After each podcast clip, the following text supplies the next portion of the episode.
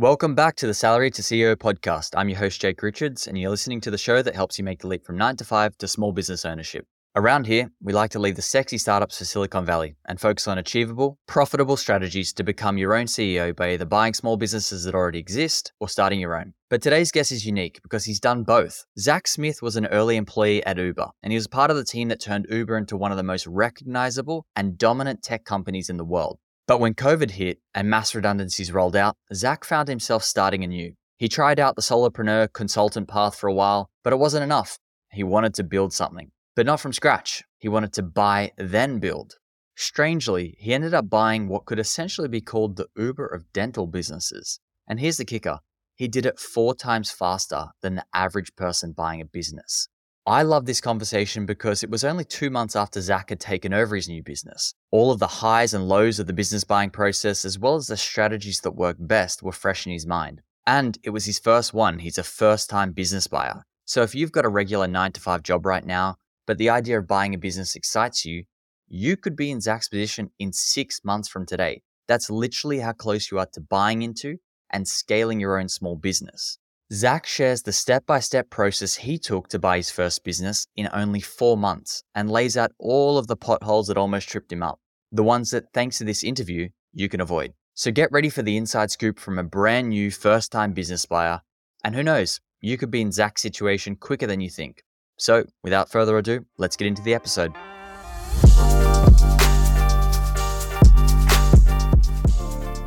Man, what I'm most looking for today is diving into your first acquisition because this is something that's very fresh for you. You've just lived it. All the highs and lows, I'm sure, are top of mind, many of which you're still probably going through. And it's highly applicable information for a lot of us because sometimes I find it's the best to speak to someone that maybe three months, one year down the line than someone that's 20 years down the line. They obviously, obviously offered two different perspectives, but this is equally, yes, if not more important for a lot of people that are listening to this. And I can't wait, man. Yeah, let's do it. I'm happy to chat about it. We will go deep on the whole acquisition journey, but why don't you just give us a little bit of a rundown of what you've just acquired and why? Perfect. Yeah. So I was at Uber up remember, until yeah. May of 2020 and I got laid off there in early COVID. There was a pretty big round of layoffs as yeah. there weren't a lot of rides yeah, happening. Exactly. Yeah. So I did almost three years, I guess about three years of like just freelance consulting. So I was, oh, um, you know, working with other early stage tech companies on a fractional kind of fractional operations executive type work. And I liked it a lot. And then to some extent, it was a little bit of a owning my own business totally. test, but I, I had no intention of like hiring anybody Building or it like it yeah. was, it was just, yeah, it was more of that like solopreneur thing that's kind of trendy at the moment than, yeah. than really building a business, I guess. And I think that's what ultimately got me like interested in doing something else is I realized like it's probably the most efficient time for money trade I've ever made in my career. Like yeah. I was able to command pretty good rates and control my time and like had a lot of control over it, but I knew I wasn't building anything. I knew I wasn't going to be able to like sell this to someone or as a stopgap. Yeah, if if I stopped doing the work, there wasn't anything that was going to happen, and yeah, I, I, I wanted to be building something, and so I was starting to get that itch. I suppose there's a world of building a consulting agency, but I just wasn't passionate enough about that. It was a great learning experience. It was a good opportunity to see some different businesses, probably see some things I didn't want to do. This is one of those really good problems to have, but I joined one of the most successful startups of the last decade at at Uber and saw something like everything this is a stretch and there are definitely periods where this wasn't true but like everything just sort of worked right like it was an incredible product at an incredible time the product market fit was there it just took off and grew and it can be easy when you're in that setting to feel like oh we just like do these things and we could do this anywhere. It doesn't have to be this business and it you know it doesn't always work that way. And so to go work often with other ex uber people on new businesses that were struggling a bit more to find product market fit or trying things and not having the same success was a good reminder that business is hard. And particularly venture backed startup business is hard. I think those were good things for me to see and probably in some ways pushed me a little bit towards a slightly lower risk profile in a SMB type space than maybe going the like, I'm going to found the next big tech startup venture backed thing. Was that ever something that you considered before those experiences? Were you ever thinking like, that's kind of my roadmap? But then with those experiences, you came out of going, mm, maybe something else. I think when you're in tech, it's hard. I mean, anytime you're in any sort of industry space, you start to like your world shrinks to that a little bit, right? And so I definitely had some like I could totally see myself being a co-founder somewhere and, and doing something like that. I think the two things that kind of held me back for or were one, I never I'm not sure I ever felt like I had the idea, right? Like I, I've never had that like, oh, this is gonna be the thing that's gonna change the world. And I think I'm decent at like recognizing something that might be that when I see it. And so joining Uber when there were only a couple hundred employees, I guess is like a, a reasonable proof point of me having done that at least once. But I've never felt like I've had that that initial idea. And so I certainly kept my eye out. And as I was consulting for folks, if I had found a business that was like, oh, this this can work and I can see how I can be an important lever to like really make this take off, I think it would have been something I would have seriously considered. But I also never felt like I have to do this. It wasn't like I am going to build the next unicorn tech company as like the blinkers went on. Yeah. So I am now the owner of American Dental Care, which is a dental discount plan uh, based in Houston, Texas, where I live. And so, dental discount plan is kind of an alternative to traditional dental insurance, at least from a, an American perspective. I don't process actual insurance claims, but I have a network of dentists who have agreed to provide their services to cash paying customers who are members of my plan at a fixed rate schedule. And so I bring in dentists to accept the plan. I find patients, members to be part of the plan. I connect them. It's a little bit of a two sided marketplace in the dental world. That's so interesting, actually, because uh, that's exactly what just came to mind then is two sided marketplace. And coming from Uber, you've almost done that on the tech side in a lot of ways, because obviously you're matching riders and drivers. So there's randomly, when you hear dental insurance company, you're thinking, okay, what does this have to do with anything? But then you actually start to get into the fundamentals of it. There is some similarities based on what you're doing. For sure. When I first saw the listing for this business, you see dental in the title, and I almost didn't read any further, right? I think that would have been easy to do. And then I actually read the teaser and I was thinking through it, going, I don't think I need to know anything really about the dental world to potentially be able to do this. This is mostly customer acquisition and lead generation and, and marketplace business. And I spent seven years at Uber building a two sided marketplace.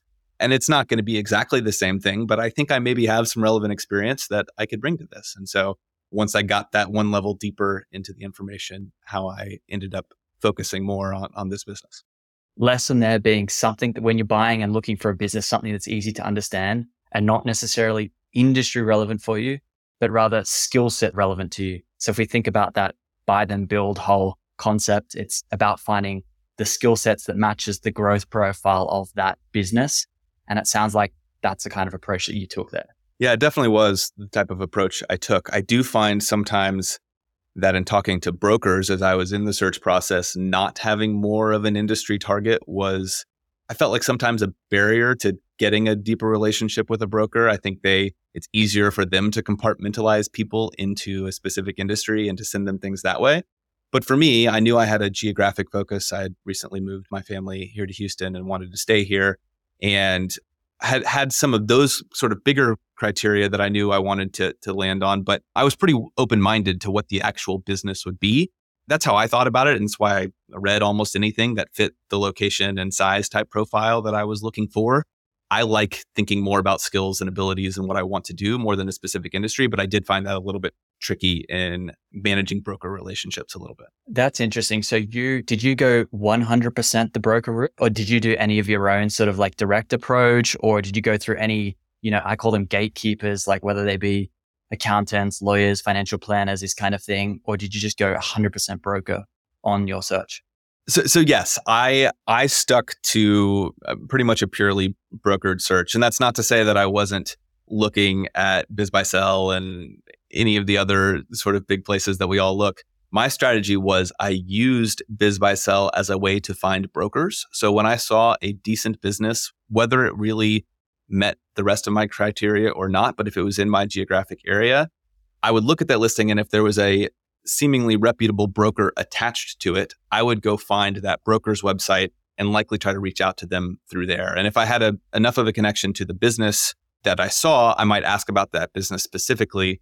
But I kind of used BizBuySell as a filter to hopefully find brokers and then build a, a bit more of a one one to one relationship with them there, rather than kind of actually sending the requests through BizBuySell and seemingly reputable was like they had a decent web page and had some listings. Like what, what's seemingly reputable? It's a fair question. Seeming seemingly reputable is not just laundromat Houston at gmail.com as a as a contact list.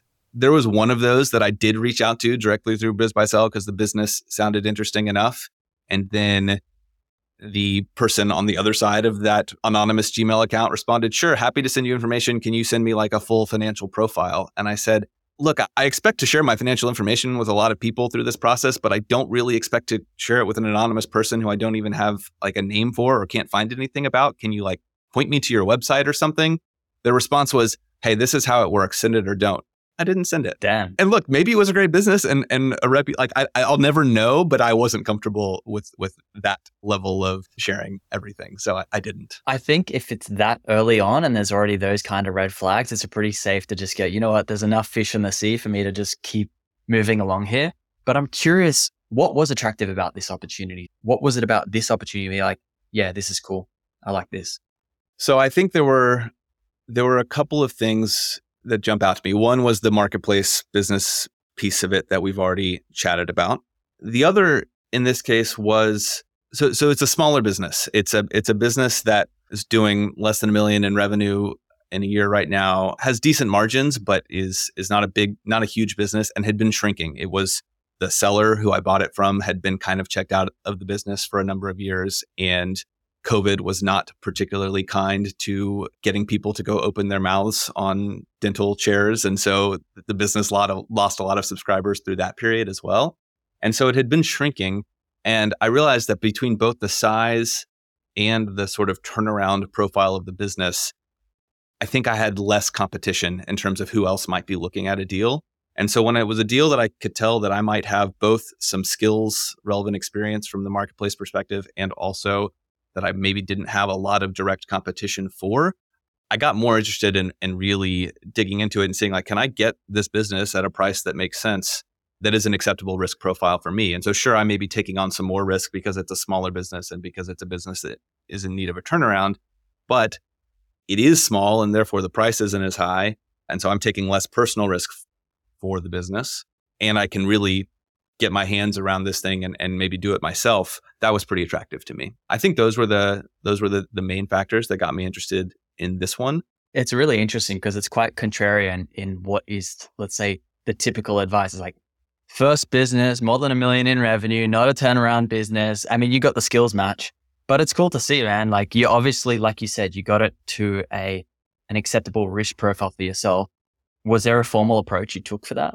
In some ways i was just a little bit figuring it out as I went. In other ways, my original background, I have an undergrad degree in finance. I got a master's in accounting. Like the the business financials side of, of a business, I'm I'm able to wrap my head around. And so I built a model of, you know, as I did my due diligence, I took three years of financials and basically rebuilt them myself in a spreadsheet and sort of did that analysis and then came up with a few different, you know, what could the next three to five years of the business look like if it keeps shrinking, if it stays flat, if I can get it to grow. And I think really where I landed with like, okay, this is an acceptable risk for me is that in that modeling, I basically determined that that what I believe is maybe not like the worst worst case, but like the 80% bad case of this business is it continues to shrink a bit and I pay off my seller note and I pay back my own investment and I'm out 3 years of time and experience learning in a business but basically break even on the on the financial exercise and that was a pretty acceptable downside to me. And so then it was more about, well, what is the upside, right? What is, if I can get this thing to grow 20% a year, then what does it look like? starts to look pretty exciting. And, you know, more than that could, could be even cooler. But basically, as I looked at the range of possible outcomes, I felt like I had a pretty acceptable downside risk in this particular situation for the price I was paying and the size of the business and all those things. And uh, like I was excited about what I could potentially build it into. Yeah, that's a really important thing, right? I've heard, I've spoken with a few people in this space, and obviously I'm only just getting started, but building out the financial statements from scratch seems to be something that you just must do, if for nothing more than just getting your head around everything. And also dealing with a lot of, like, I spoke to one guy recently who his first business, like, I overpaid because I put too much trust in the financial statements of a small business. And because they're not the most transparent or they're quite opaque in a lot of their numbers, it's really important that you take those steps and then run through what the different scenarios look like in terms of contraction, staying stable, growing, etc.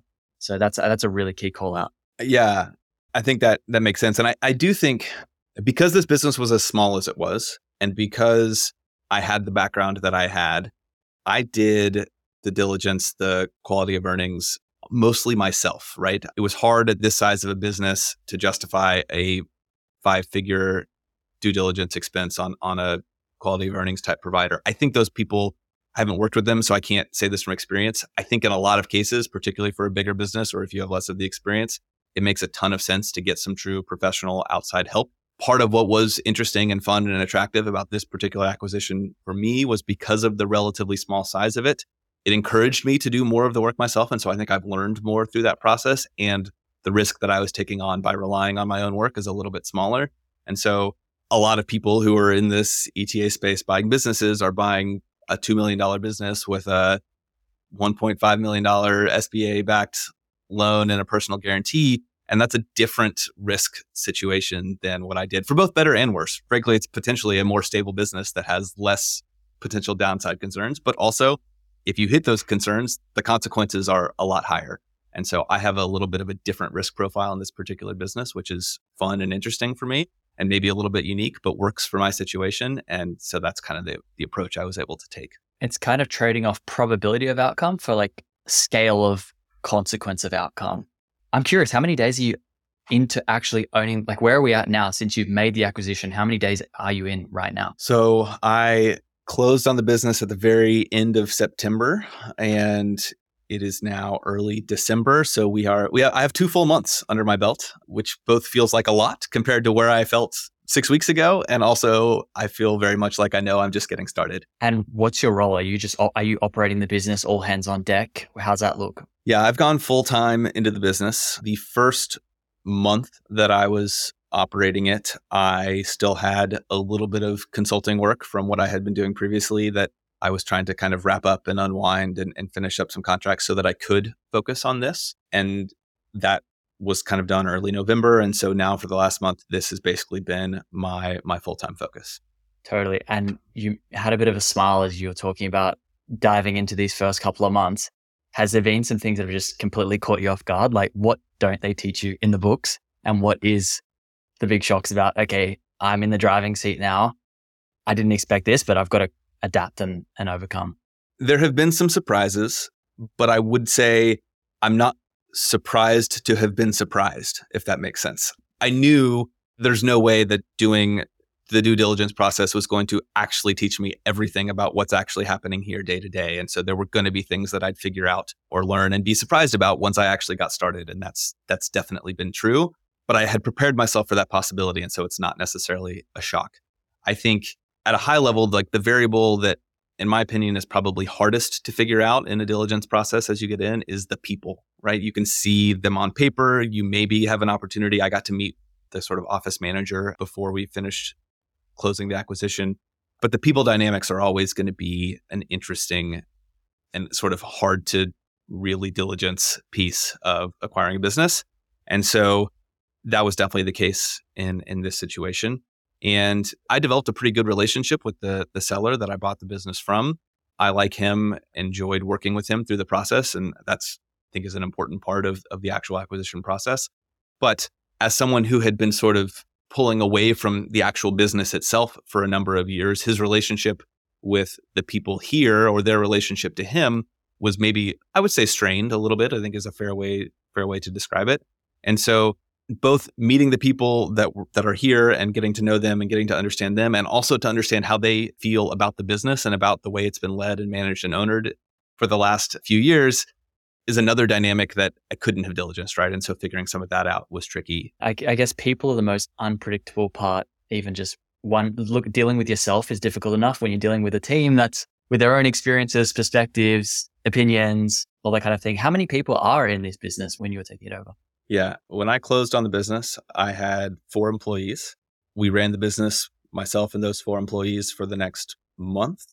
And at the end of that first month, I let two of the four employees go. To some extent, that had to do with maybe their own skill sets and abilities. But the biggest factor there was I could tell that the way the business was being run and the roles that they were in was not going to be an efficient and effective way to grow the business the way I wanted to grow it. So, three of the four employees here were essentially in phone sales, outbound roles to consumers who are buying a relatively low ticket item in, terms of a membership that starts as low as $12 a month. And the volume of calls and the volume of time they just spent leaving voicemails or not really having meaningful conversations and then the close rate of those consumers it just wasn't going to be a way to build this business the business had been built 15 20 years ago off of tv commercials and people calling in and that process worked then and today's more e-commerce driven world it wasn't working the same way and the business strategy the sales strategy had not adapted to that and so we had people in roles that were sort of a legacy of how the business had been built a long time ago. And it just didn't make sense to keep folks in those roles. So I, I had to, it was both an obviously right thing to do after I committed to a 30 day stretch if I'm going to run this business basically the way it's been done historically. I'm going to try to put a little bit of my own thought into into how we do that specifically. I ran my own ad campaigns and things like that to bring in leads, but otherwise tried to run it the way it was. And at the end of the 30 days was where I was like, this is not going to be a profitable way to, to build this business and, and let those folks go. 100%. I'm reading um, Traction by Gino Wickman at the moment. Yeah. That I literally was just reading this morning. Right people, right seats. And uh, as you're saying that, it just sounds like the seats have changed. Correct. Yeah, great book. I read that while I was in the buying process and am slowly working towards finding the right ways to implement it. It feels like killer SMB entrepreneur after killer SMB entrepreneur is just like, yeah, we run EOS. And you just keep hearing it enough times like, okay, I've got to read this book because it feels just so comprehensive. It's like enough good people basically vouch for it. Okay, I'm sold. And um, so far, so good. Okay, so basically 30 days to see how it's all running. It sounds like you're doing a lot of, you're really approaching this in quite an analytical and experiential way to assess where do the opportunities lie. And I guess that comes maybe from some of your experience prior. Probably does. I would say I've spent a lot less time in spreadsheets since I actually bought the business and started working in it than I did when I was doing the diligence on the business. I was probably even more analytical in that period, at least quantitatively analytical. It's probably been a little bit more qualitatively analytical now that I'm in the business. And that comes from trying to make sure I understand now that I'm in the business, what is it that customers are actually telling me they want this product to be? What is it that my employees are telling me about what they're hearing from customers or how they how their day to day works? There's a really interesting challenge. In, the advantage of buying a, in this case, 30 plus year old business is there is existing customers and existing revenue, and like there there's an actual business here being run. The hard part of that is there's 30 years of history and process debt and all of these different elements that are both it's nice that some of that is there and also it's not what you want it to be and so you've got to figure out both how to sort of change what already exists and also start building towards the future that you want and that combination can feel overwhelming certain days and so I, I think i'm getting better at working through it but i described the first month in particular as I've often described any new job as kind of drinking from a fire hose. Uh, you know, you've just got so much coming at you, and and coming into an existing business as the owner, I felt more like I had like a firing squad of fire hoses at me from every direction, and I was just getting drowned. And that noise starts to to quiet a little bit the further you get into it. I'm not sure that there's really any way to avoid that feeling, but that's one of the interesting dynamics of getting started in an already existing business. That's a really interesting insight, that process debt, right? Because I think in this acquisition space, particularly to first time acquisition entrepreneurs or whatever you want to call it, investors, business owners, etc. One of the big thing that's that's plugged is like, it's great. You go in there, they've got a team, they've got process, they've got paying customers, they've got, but actually in this case, especially maybe for a turnaround style business with what you're dealing with, a lot of that actually needs to be cleaned up in your case. So that's, I guess, one of the unique challenges that you're facing is the fact that the typical things that are plugged as major advantages, whilst they still exist to a certain extent, they also present their own unique issues to kind of handle. Yeah, I think that's a fair way to think about it. I, I think it was probably those process things are probably a little bit more urgent in a turnaround situation than they may be if you buy a business that's been stable or growing for a number of number of years where you've got a little bit more time to really just let it run itself and figure it out. I also think, though, that for most of us who go into this space, and think about doing an acquisition, one of the lowest hanging fruits of, you know, how can I add some value and get this thing going is to take what may be an older, less tech savvy, uh, retiring business owners' processes and modernize them a bit. And so I, I, think in most businesses that I would have looked at, there would have been some element of that. But I think the pace at which I wanted to execute on some of those things is probably accelerated with it being a turnaround case. Yeah, you might have given it 90 days or something just to bet in, see how things are running, speak with the team a little bit more, speak with more customers before you make those changes because it wasn't as urgent, I guess. I think that's right. Did you ever consider starting a business versus buying a business? I did consider it. I think that comes a little bit back to the risk profile piece of things. You know, what any starting a business from scratch means potentially a bigger upfront investment before there's any actual revenue coming in the door. And I will say there are a couple times as I was going through the search process to kind of go back to when I was pre LOI searching, I saw some businesses like this is an interesting business, but I don't know I might be interested in doing this business, but I don't think I need to buy it to do this. I could pretty easily just go start this and do it myself. And so there were definitely instances where I saw that kind of possibility. I was focused enough on an acquisition approach for right now that I didn't, I don't think I super seriously considered that at any point. I closed on my company four months, five months after seriously starting to search, which is, I think, pretty rare. And I chalk that up to luck certainly being part of it, but also sort of that willingness to do a smaller business and having a different risk appetite and things like that. If I'd been searching for 18 months or two years and I started to consistently see these examples of why would I buy this? I think I can just build it myself from scratch. I probably would have started more seriously thinking about that. I'm not opposed to it, but it just wasn't what happened in, in my particular scenario. Yeah, definitely. I've thought a lot about that with service businesses because that's the thing that I guess for me personally, I feel the most natural inclination towards that more service based style. And I find myself questioning, okay, but what am I buying versus what am I starting? But it's definitely something that's been playing on my mind as I've been going through this process. This leads really nicely into the fun stuff, which is actually the process of buying the business. What were your first steps? You said it was a four to five month play. I mean, that's crazy fast compared to normal. What were those first steps that set you off on such a strong trajectory? So I'm leaving out the time before I committed to actually doing a search, which was when I my entry point was really reading Walker Deibel's Buy Then Build. I had a, a friend who I'd worked with at Uber who said he'd been thinking about buying a business and had read this book and thought it was really interesting. And it's like, oh, I hadn't really thought about this. This was about a year ago, I suppose, uh, late 2022. I read it sort of slowly this past spring, uh, spring 2023 as I was doing my consulting business. And as I read it, I, it just seemed like a really compelling, interesting idea of a way to sort of build something. And as, I was reading it, I was also starting to feel the itch I talked about earlier in terms of I like this freelance consulting work that I'm doing, but I don't feel like I'm building anything and I'm not sure it's what I want to do long term. And so these things sort of dovetailed pretty well together. And so it was, uh, you know, June 2023, this past summer, where I had a one of my clients kind of reduced their contract of work with me. Our, our retainer was reduced, and I had some more time, and I was feeling less motivated, less excited to go find the next consulting client. And so, what I decided to do was to treat buying a business as a new client. Basically, I was going to carve out the type of time that I would for a new client to actually explore a search, and I knew I was going to go at least for now, kind of the self-funded route. Just do it myself, do it as if it was a client, as if it was a project. And, and that's how I set off on it.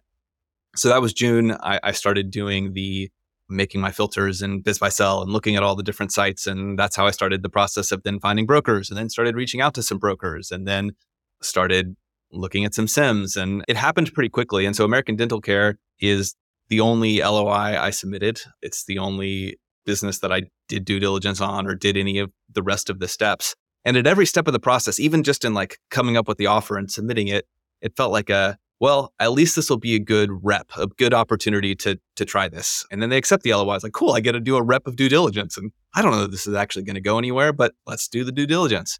And I just kept kind of passing through each gate and kind of honestly got to a couple weeks before we were going to close when it was like pretty clear we were going to end up there. I was like, I think I'm actually buying a business. And so it surprised me a little bit how fast that happened. And yeah, it just, it just kind of all fell into place pretty quickly in, in my situation. What I'm really hearing there is basically just take more swings because you never know which swing is going to hit. It could be the first or it could be the hundredth. But if you don't step up to the plate, you're never going to know. And you're going to be sitting there thinking, take a few steps on this track, then change track. And that's actually quite reassuring for a lot of people to just like get up and take a swing because you never know. It could be you passing through those gates at each step, almost surprising yourself at how quickly it can kind of pass through. I think sometimes there's a local ETA group here in Houston that that I've been kind of going to monthly happy hours for and stuff. And I went to the first one, I think actually the day that I met the seller. And when we came back to the next one a month later, I was under LOI and in due diligence. And and the next one two months later, I'd actually bought a business. And I don't think anyone else in that room of 30 to 50 people I'm not saying no one had made any progress. I'm sure there'd been some LOI submitted and things, but I have to have learned more in that three month period from just actually doing this process. Even if it hadn't ended, ended in an acquisition, I think I would have learned a lot more than the people who spent those few months continuing to just read teasers or whatever steps it were it was they were taking. I think sometimes an acquisition, entrepreneurship through acquisition is an easy thing to think about and, and get excited about doing and build some spreadsheets about your potential investments and spend some free time browsing BizBuySeller, whatever it is. But to actually like take the action and decide to put your money or your time or your whatever kind of where your mouth is on it, I think it's actually relatively few people who get all the way there and do it. Like I said, I got a little bit lucky that it all happened on this first try, but I do think just being willing to take that next step and actually sort of do that gut check and say, Am I in this? Am I actually doing this? makes a difference in why I'm sitting where I am today in this really dated office that I acquired from the seller. What I think is really key, which you mentioned a little bit earlier, was carving out that time and treating it like a client. I think that's probably one of the, if I was to think about what you've described just then about the people that three months later you go back and nothing's changed versus you passing through these gates, having that dedicated time in the day, I dare say that's a, that's a very strong reason behind why things progressed in the way they progressed because you were committed to that time. I agree with that. I think that's particularly true in the sort of pre-offer, pre-LOI stage. I think that's maybe kind of the loneliest part of a search, right? You're really on your own if you're doing it without a partner or without kind of investors. And you've got to be diligent about what is the type of target I'm looking for and what are the steps I'm taking? What's kind of my strategy for how I'm going to do this? And how long have I been doing that strategy? And does it seem to be bearing fruit? And if not, what do I need to change or do a little bit differently? Yeah, I treated it like it was a problem to be solved the way I would for a client in my consulting business or the way I do now with a strategic goal for this business. Am I actually making progress was a kind of important question that I tried to ask myself relatively frequently. And thankfully, I guess the answer was yes, I did make some progress. So, and how did you measure that beyond the obvious of you had the benefit of like, wow, everything fell into place really nicely. But was there actually a plan of like at some point assessing your execution and whether it's lining up. Because, for example, I use something, I just use a simple execution scorecard where I have a few set goals. I have the tasks that I need to do for the week for those. At the end of the week, I get a score if I complete those tasks. And then at the end of the week, I can very clearly see, okay, I only hit 60% or I hit 90%. Okay. So if I stack these up for long enough and I'm not achieving my goals, I can pretty quickly see if it's the plan is crap or I'm crap um, because because I'm not executing. I've got I've got low execution scores. But is there anything that you used on your journey that was helpful in that respect for measuring your execution? I try to keep my systems as simple as possible. And and again, I probably would have gotten more complicated had it taken longer, right? I think I was actually pretty close kind of the same week that this first seller conversation happened that led to me sitting here. I was starting to put a little bit more structure around okay, here are the number of brokers I want to talk to in so a given KPIs, or leading the, indicators. Yes, yeah, exactly. Some some of the like what are the metrics that are most likely to move the needle, and I was I was preparing to sort of track and hold myself accountable to those, and then this hit and the list of priorities changed a little bit. So so that's kind of probably more how I would think about it. Because of how quickly it happened, I sort of gave myself the summer to sort of experiment with it and, and not have a lot of direction with it and was planning to then use kind of the the back half of the year or the kind of September to December period to say like, okay, let's set some more concrete leading indicator type goals and, and make sure we're hitting those. And I, I didn't get there. I went and did due diligence instead. I think that's really, that is a really interesting insight though, right? Because I can't tell you the number of times where it's just like, okay, for me, the first plan is not the plan 99% of the time, but you almost need to ex- give yourself a little bit of time, like what you've just described, to experiment a little, to learn a bit more, to even know what you need to do, to even know what the leading indicators, to even know what you're aiming at. So it sounds like that's a key lesson there, which is when you're starting out in this space, be relentless with your action, but be a little bit flexible with the plan itself and give yourself time to experiment and learn because you don't even know what you're trying to do at the start. I think that's totally true. And, and actually, an example that comes to mind kind of from the first month of actually running the business was I had this team of, of phone sales people and I was trying to think about, okay, how do I actually like motivate and compensate them effectively to go and sell the plan? And I reached out to a, a friend of mine who has led sales teams in the past. And I said, here's kind of how I'm thinking about it. And this kind of incentive or this kind of commission or this kind of bonus saying, you know, eh, are these good ideas? And he, he asked me to tell him a little bit more about the business. And, and as we had the conversation, he probably said more clearly what I had been starting to think a little bit, but hadn't hadn't really identified, which was this way of selling this plan is is like not probably going to work very well. Like you, you need to be a little bit careful about promising these incentives if this structure is really almost never going to actually be profitable. Like you're setting up milestones and goals towards a thing that's not actually going to work is not going to be very impactful. And so I think that's 100% possible to be true in really any area, and uh, search definitely being one. That's so interesting because before this, you described the fact that, you know, you didn't see that this was a good opportunity to keep running down this pathway of trying to sell, like direct sell on the phones.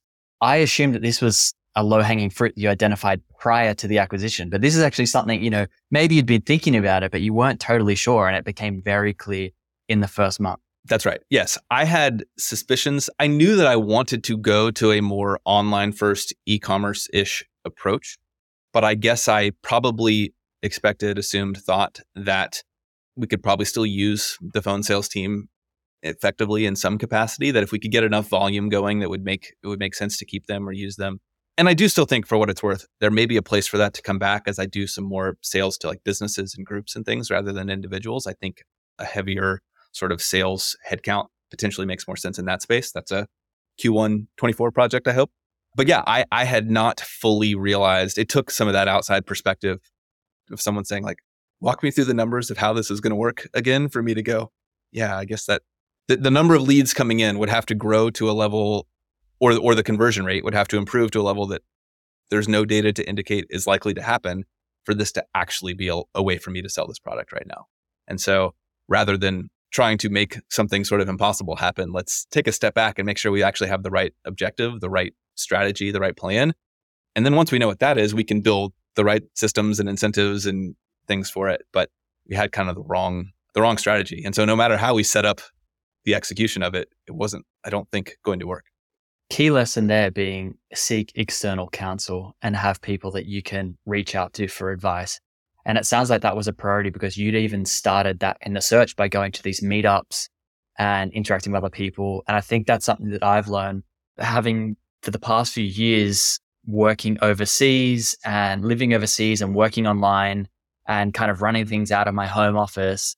It's very easy to get trapped in the not the solopreneur mindset because you're trying to build a business, but just the head down mode where you're not actually talking to other people and getting external opinions. And that one perspective from that five minute, 10 minute, 15 conversation can dramatically shift the entire next year. It's a great point. And I will say, maybe sounds similar to you, I have a tendency to to be very like I can do this, I can figure this out. This will be fun project for me to solve and teach myself and do these things. And every time I have those, I guess to your point, maybe more than I even give myself credit for, I'm good at going and finding some of those perspectives. But it's not always my first my first instinct or my first tendency. I, I do like to be pretty self sufficient, and I've never regretted the outside help that I've gotten as I've as I've worked on this. Yeah, it's wild. I'm I'm seeing that more and more every day just by having these conversations. It's crazy the different ideas and stuff you're getting. This probably leads really nicely into when you actually have found the business that you've like, you've run a bit of diligence, you've submitted your LOI, and you're starting to negotiate and talk with the seller. You mentioned that you actually had quite a good relationship with him, and that was a key part of that process. Can you just break down a little bit about that process that you had and any kind of key lessons or maybe things that you would do different? Yeah, I think that I tried, and I'm pretty sure I'm guessing that what I'm about to say, if you go and read the sort of post LOI chapter of Buy Then Build, you're going to read a lot of what I'm about to say, which is once we were under LOI, and frankly, even before that, honestly, even probably from my first meeting with the seller, I was trying to sell myself to him as a person who could be the right person to take this business into its next chapter. And I was trying to make him feel like he was sort of my teammate in figuring out how we're going to get this deal done. And how did you sell yourself? Like what were the type of things that you were trying to be like, yeah, I'm a good fit for this?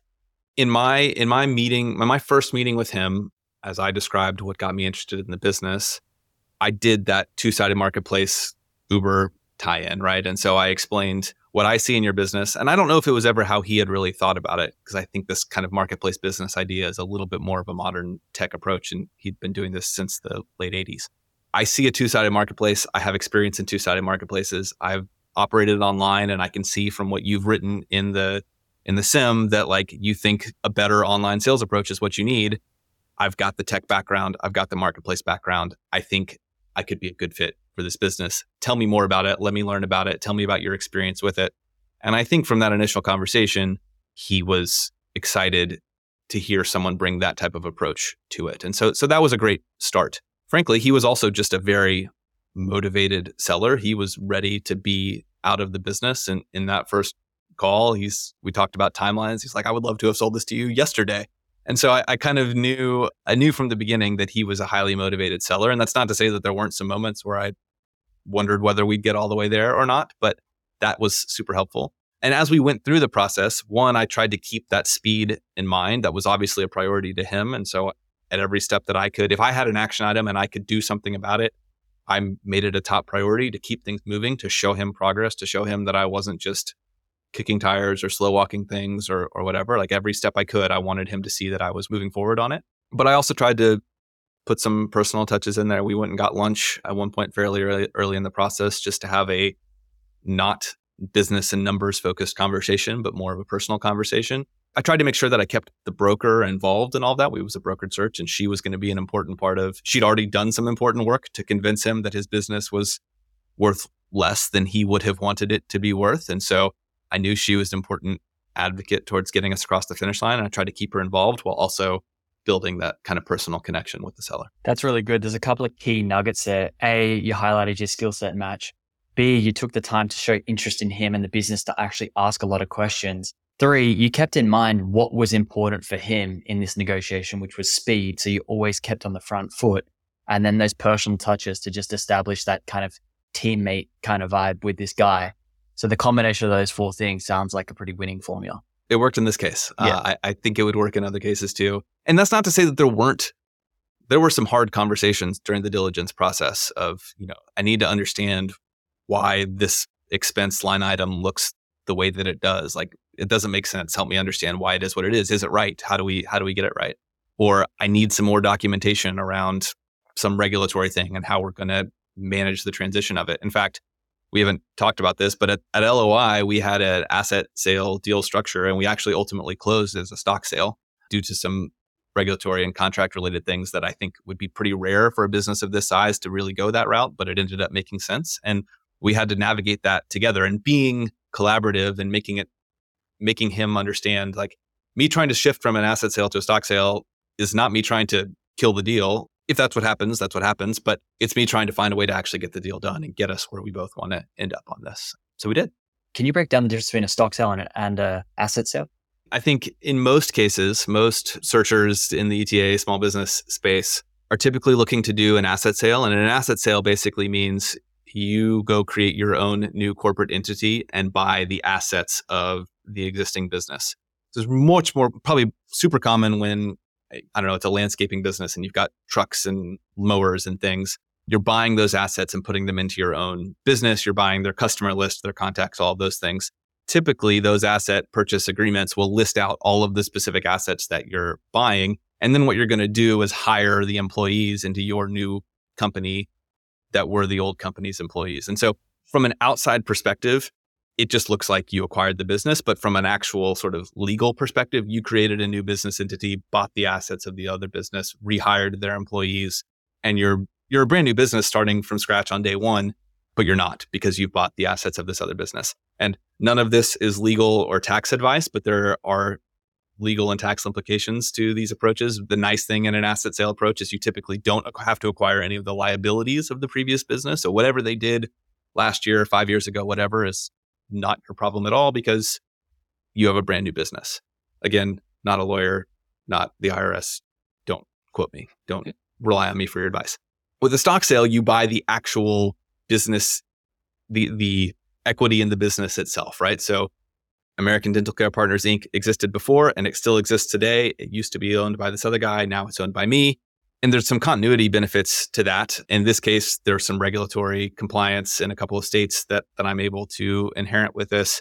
I've got contracts with a lot of dental providers and other types of providers in multiple parts of the country. And all of these contracts were written. This was sort of the moment when we realized we were going to have a problem with an asset sale. They were written to not be assignable without the written consent of both parties, which meant that for me to start a new entity and acquire the business, I was going to have to get all of these dentists to sign a new contract that says, yes, I'll continue doing this with the new entity. And that was just going to be a really painful first couple months. And frankly, like there was no way I was going to get to 100%. And so that was sort of the moment that led to the conversation like, all right, we got to find a different way to do this. Yeah, it sounded like that it was uh, changed by necessity rather than by choice in this case. You actually previously told me that the deal almost fell apart a few times through due diligence and that you're a bit of a nervous wreck at some points throughout the process. Was that what you were talking about? yeah, I think that was that was the biggest one. Yeah, that that one was the biggest one. There were a couple of others, as is often the case in these businesses, navigating sort of some of the ad backs and the things like that that go into deciding what a business actually makes and what it's worth is was certainly some challenging conversations. I think we worked through those pretty effectively. They seem smaller in retrospect than the the regulatory piece of it or the the compliance and and kind of contract piece of it, but certainly a factor as well on that side of it. Totally. I think um, there's people listening here today that maybe are listening to this conversation thinking, okay, this is what I want to do. I want to go down that route. Maybe I've read buy then build. Typically I ask people, okay, what's the high level step? But I feel like we've already covered a lot of those interestingly, Charlie Munger died right in the past week. And one of the things he was really famous for was inversion thinking and starting with what would not get the result that you wanted and what would get you the negative outcome of what you wanted. So I thought it could be fun potentially. I don't know, this may or may not work, but to take it a little bit different rather than like, okay, what's the five steps that you need to follow? What are the steps that you would take to fail at acquiring a high quality business in a timely manner? all right, what not to do. This is certainly another Walker Deibelism, but if you don't really have a structure and a plan and a commitment to here is what I'm trying to do, the timeline I'd like to do it on, the type of business I want to buy. If you don't have those things, if you're just sort of, it can be easy, I think, to say, ah, I'm, I'm open minded. I'm open to anything. Let me just kind of keep looking at some things. And if you don't help clarify your own thinking, if you don't have clarity on what it is that you are willing to actually go and acquire, then it's going to be hard to see anything that you can sort of run a checklist on and say, okay, this ticks the boxes and is something I would be interested in moving forward with.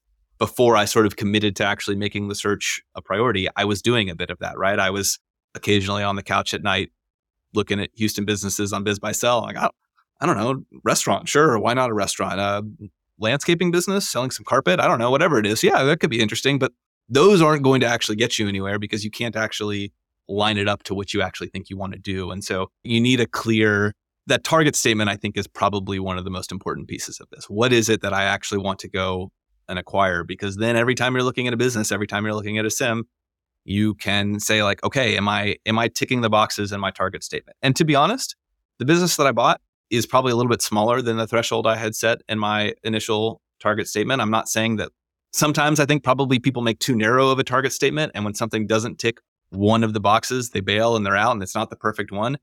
I wanted to get in the game. I wanted to buy and operate a business. I felt like the learnings were going to be in actually doing it. The searching is fun, but I didn't want to be a searcher for two years. I wanted to buy a business and I wanted to operate a business. And so I was maybe more willing to compromise a little bit where it made sense within my risk profile on that exact target in order to actually buy a business and, and be doing it. So, step one to failure is go in there very open without a clear target statement in mind. waste time just scrolling websites, looking at any random listing, going like, yeah, yeah, that could be interesting. And kind of just like doing random searches in that way. The flip side of that being going in with too tight of a statement, ignoring everything and getting nowhere and staying a searcher for two, three years. Yeah. I think sometimes people become searchers in order to figure out if they want to own a business and operate a business. And I think if you're still trying to figure that out, it's going to be hard to make progress because every time you make concrete progress, you get a step closer to actually having to run a business. And if you're not sure you want to do that, it's going to be hard to get there. And frankly, if I had done this process two years ago, fresh out of my my salary job at, Uber and sort of early in a freelancing capacity, I wouldn't have been ready to actually do it. I wouldn't have known it would. I wasn't committed to actually being the owner of a small business.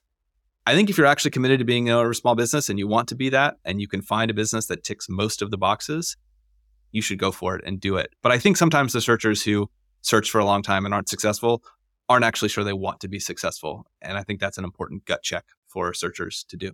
There's a self awareness piece to really determine are you committed? We know we've set up our search terribly to ensure failure. now we're moving into the next stage. What is the next step?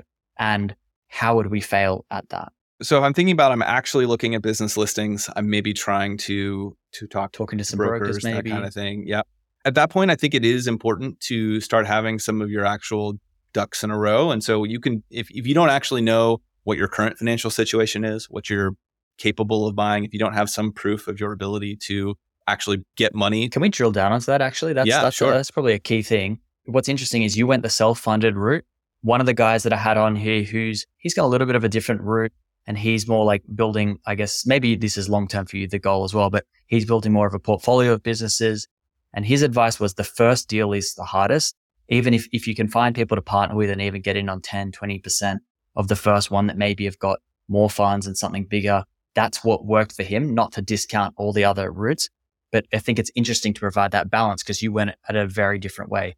So when it comes to funding and getting your ducks in a row, like you said, how does that actually look for you in your case? Yeah, really fair question. So, so I certainly had the benefit of having been an early Uber employee and having had what turned into a successful exit. And was it life changing money? Yes. Was it retire never work again money? No. And so I had the personal financial statement that said, I want to reinvest some of my windfall here into the next growth adventure. And that's sort of what I have done in this case.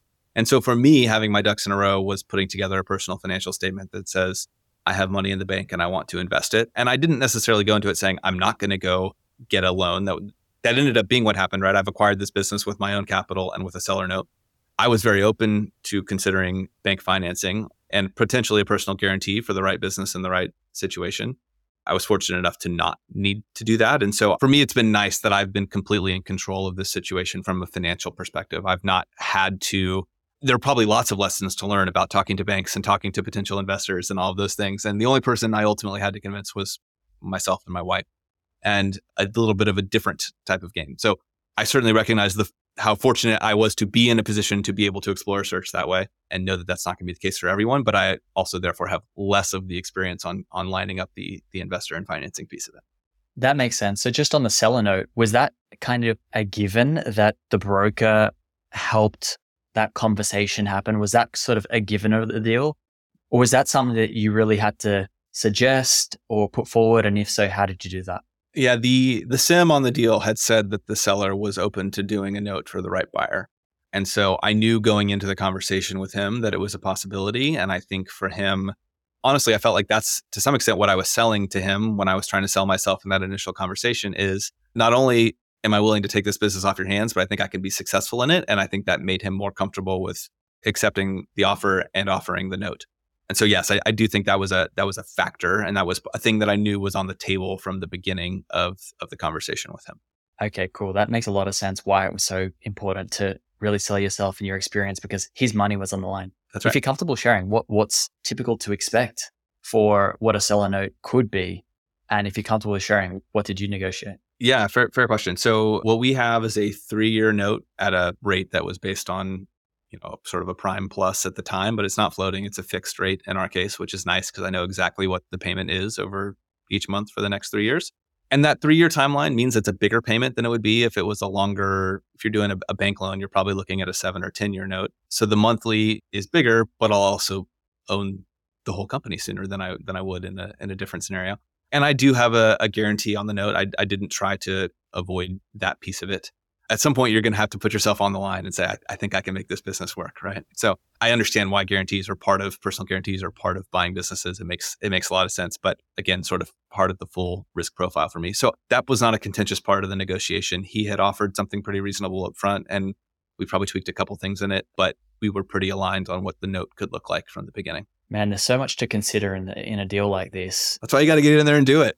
You yeah, know, yeah, yeah. All, all, of this stuff, like I've done it now, and so it feels like yeah, that was part of the conversation. Had you talked to me six months ago, like wouldn't have thought about any of it, and so the experience of actually doing it, I think, is is huge. There's a place for the the whole process of doing the learning, but frankly, buy then build was a bit of a like every step of the process. I went back to like I, I probably read each chapter progressively each time I got to a new chapter in the actual process, right? And so I submitted an offer. Okay, wait, what do I do now? Let me go back to that, and I'd read it again, and then okay, I did the he accepted the offer. Now we're in the due diligence chapter. I'm going to read the due, read the whole book again. Closest thing to a, a, Bible for me in this process was was build. Walker is not paying me for this, by the way. I've never never met or talked to him. He might be soon if you keep going. There you go. if you keep making more podcast appearances, you bought your mic now, so you're already. I did buy the mic. Yeah. This has been such a good conversation. I feel like we've got so much more clarity on how to approach buying a business, what to look out for, how to actually do it quite fast. Because with your case, we've seen what has maybe helped you in that journey and what to look out for. The key message really just being get in there, carve out the time and take the action because you are going to learn as you go and then seek external counsel where it's necessary. Just as wrap up, where's the best place for people to find you if they say they want to get in touch with you or you putting any content out there, any updates on the business, that kind of thing?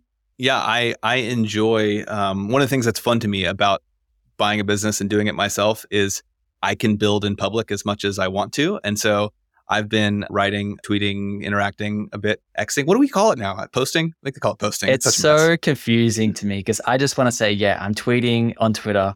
X does my head in, to tell you the truth. I, am on X, R as in Robert, Zach, Z A C H Smith, at R Zach Smith. I'm happy to interact with any and everyone there. That's probably the easiest place to find me these days. Awesome, man. And I can vouch for that. I reached out on DMs. We got chatting, and before we knew it, he was on the pod. And he even went out and bought his own microphone for the pod. So he's uh he, he won't let you down and he put some good content out there. It's really good stuff. Thanks, Jake. Thanks so much, Zach. All right, that's the conversation with Zach Smith. Man, it was so good to get access to a first time business buyer who had just made the leap and closed on that first deal especially someone who did it so decisively and in such an accelerated manner. In the past, I know I've been guilty of hesitating and procrastinating, and although I've taken some steps to address this with my 12 week year execution system, which, by the way, I detailed in episode 4 of this podcast, Zach's journey offered a ton of invaluable takeaways to make even more decisive moves, like carving out time in his schedule, and treating the acquisition process as if it were a client, or his analytical risk profile approach to quickly determine whether this was a suitable business opportunity to act on. Or even just the simple mentality to step up to the plate and take more swings, because it could be the hundredth swing that hits, in which case you better get started. Or as it was for Zach, it could be the first one and you're just around the corner from completely changing your life. But you'll never know unless you actually start taking swings. Anyways, my friends, thank you so much as always. As per usual, if you got a lot out of this podcast, if you enjoyed Zach's story, if it inspired you to go looking at buying a business, or you've just got some new ideas from this that is going to help you on your small business journey, all it asks is that you share this podcast with one friend. It's as simple as opening up your podcast app, whether that's Spotify or Apple Podcasts, hitting send, sharing it with one friend. It'll take you 10 seconds, but it'll help make a big difference to growing this audience because the more that we can grow this audience, the better guests that we can get. And the better guests that we can get, the better small business owners we can all become. So, once again, thank you. I'll catch you on the next episode. And until then, keep getting after it.